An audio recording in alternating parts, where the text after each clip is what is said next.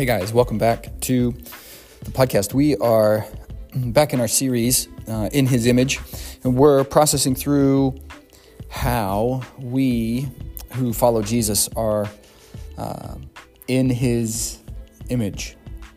And um, part of what we talked about when we talked about Jesus being the image of the invisible God is that Jesus has reconciled us back to God. Colossians 1 21 and 22 says, And you who were once alienated and hostile in mind, doing evil deeds, he has now reconciled in his body of flesh by his death, in order to present you holy and blameless and above reproach before him. We have been reconciled, those of us who have faith in Jesus Christ. Once hostile in mind and in life to the Lord who created us and gave us both mind and life. We are now, through Jesus Christ our Lord, united to God and united to the family of faith. We are reconciled. Paul puts it this way in Ephesians We all once lived in the passions of our flesh, carrying out the desires of body and mind, and were by nature children of wrath like the rest of mankind. But God, being rich in mercy because of the great love with which He loved us, even when we were dead in our trespasses, made us alive together with Christ. By grace you have been saved. And He raises us up with Him and seat. Um, and he raised us up with him and seated us with him in the heavenly places in Christ Jesus, so that in the coming ages he might show the immeasurable riches of his grace in kindness toward us in Jesus Christ. For by grace you have been saved through faith, and this is not your own doing, it is the gift of God, not a result of works, so that no one can boast. This is the good news of the gospel of the kingdom of God. In God's kingdom family, we are united with God through Jesus Christ by the power of the Holy Spirit, reconciled to God. United with one another and united with God to be truly one family with Jesus Christ as our firstborn, eldest brother in the household of God. He is the ultimate reconciler, breaking down what separated us from God and redeeming us through his power of reconciliation. Um, take a read at the first three chapters of Ephesians for that imagery around his work in reconciliation. Being united with God, being united with the rest of the family of faith. The hostilities and the division that separated us from God and from one another have been leveled in Jesus Christ. We are reconciled. And so, being in his image and likeness means that we also are called to this reconciliatory work to bring God and humanity back together in unity. I mean, that is a huge thrust of the prayer that Jesus prays in John 17 that we would be one and that we would be in Christ who is in the Father. And so we would be in the Father because we are in Christ, just as the Father is in the Son and the Son is in the Father, and they are perfectly one. In fact, this, this was God's intention for his people from the moment he called them out of Egypt. This was always the design. This was always the intention. And the deliverance from Egypt begins to highlight that reality for us. The people of God are always called to reconcile the world back to God because he calls us a kingdom and priests. That's, that's how it was supposed to work with Israel as a covenant people of God at, at Sinai and afterwards. Exodus 19:6 tells us that uh, God says uh, to the Israelites that you shall be to me a kingdom of priests and a holy nation. And, and, and 1 Peter chapter 2, verses 9 and 10 echoes the same idea for the church. And Peter's actually pulling this idea from his past experience as a covenant participator in Israel, revolutionized through the reconciliation of Jesus Christ into this idea for the church Peter says, But you are a chosen race, a royal priesthood, a holy nation, a people for his own possession, that you may proclaim the excellencies of him who called you out of darkness into his marvelous light. Once you were not a people, now you are God's people. Once you had not received mercy, now you have received mercy. Being a kingdom of priests means being permanently called to reconciliation, like Jesus Christ. Kingdom, priests. You know, priests intercede for others. They, they mediate between people and God. They bring God to people through their ministry. My hope is that our lives are constantly growing toward conformity to the image of the Son of God in our lives as priests, following our great high priest, Hebrews 7. People who mediate and intercede for the world around us, reconciling the world around us back to God. Israel was supposed to be a nation of priests, with priests for themselves but a nation of priests who would bring the whole world into reconciliation and right relationship with God.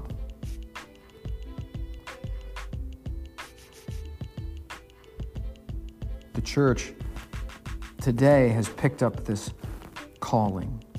This, in fact, has been the idea for the church from its inception that being a kingdom of priests, the kingdom of God. Priests reconciling the world back to God would, would be everything we are supposed to be. That's, that's been the idea. And so now, reconciled to God, with, through Jesus Christ, we are now reconcilers, like the firstborn brother of the household and the ultimate reconciler. So, as Jesus reconciled us with God, we now reconcile our neighbors. 2 Corinthians 5 14 through 21 drives at this point pretty precisely. And I, and I know it's a long text, but I think it's really worth listening to the flow of these passages in this idea of reconciliation as we talk about this concept because I think they speak so clearly to the issue that I want to just let them speak. 2 Corinthians 5 14 through 21 says, The love of Christ controls us because we have concluded this. The one has died for all, therefore all have died. And he died for all, that those who might no long, uh, those who live might no longer live for themselves, but for him who for their sake died and was raised. That's reconciliation, number one. Jesus reconciling the world to God.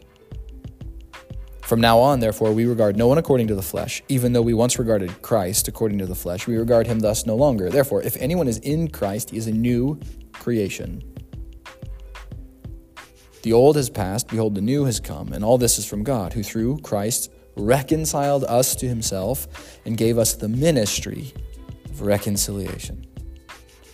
Being a new creation, made into the image and likeness of the Son who reconciled us, we now carry on the ministry of reconciliation. Paul goes on, that is, in Christ, God was reconciling the world to himself, not counting their trespass against them, and entrusting to us the message of reconciliation. Look what Jesus has done. He has reconciled us. Therefore, we are ambassadors for Christ, God making his appeal through us. We implore you on behalf of Christ, be reconciled to God. That is our ministry as participators in the church, as members of the household and family of God. Be reconciled to God. For our sake, he made him to be sin who knew no sin, that in him we might become the righteousness of God. Paul calls us who are reconciled to God through Jesus Christ, ambassadors for Christ Jesus. This idea of being an ambassador fits so well with our concept of being uh, in the image and likeness of God because the word for ambassador means to hold rank or place, like position, on another's behalf. The Greek word used here is presbeuomen, presbeuo is the root word for presbuo, and then it means to be an elder, to take the first place. And its use is to be an ambassador. The, the reason for the inclusion of ambassador in the definition in something that is primarily an elder or in first place of is that those who are called to be ambassadors are called to hold the rank or position of another, to stand in that other's place. And so we are called to be in his image, the, the image of Jesus Christ, Romans 8 29, to be reconcilers of the world to God. Because we are called to act in the place, in the position of our eldest brother in the house. Jesus Christ, who reconciles the world to God through his death and resurrection. And so he is the firstborn of all creation in the image of the invisible God. We are called to stand in his place, being made into his image and likeness. Because we are reconciled to God, now reconciling the world to the Father through Jesus Christ and the ministry and power of the Holy Spirit. As ambassadors, people who bear the image, being remade into the image, God makes his appeal through us who take up the rank and place Jesus Christ as his body with him as the head Colossians 1:18 and so then we represent the firstborn as those called to act in his place for the ongoing reconciliation of the world to God and so we are the reconciled reconcilers in his image and likeness. I hope this has been helpful. Until next time on the podcast.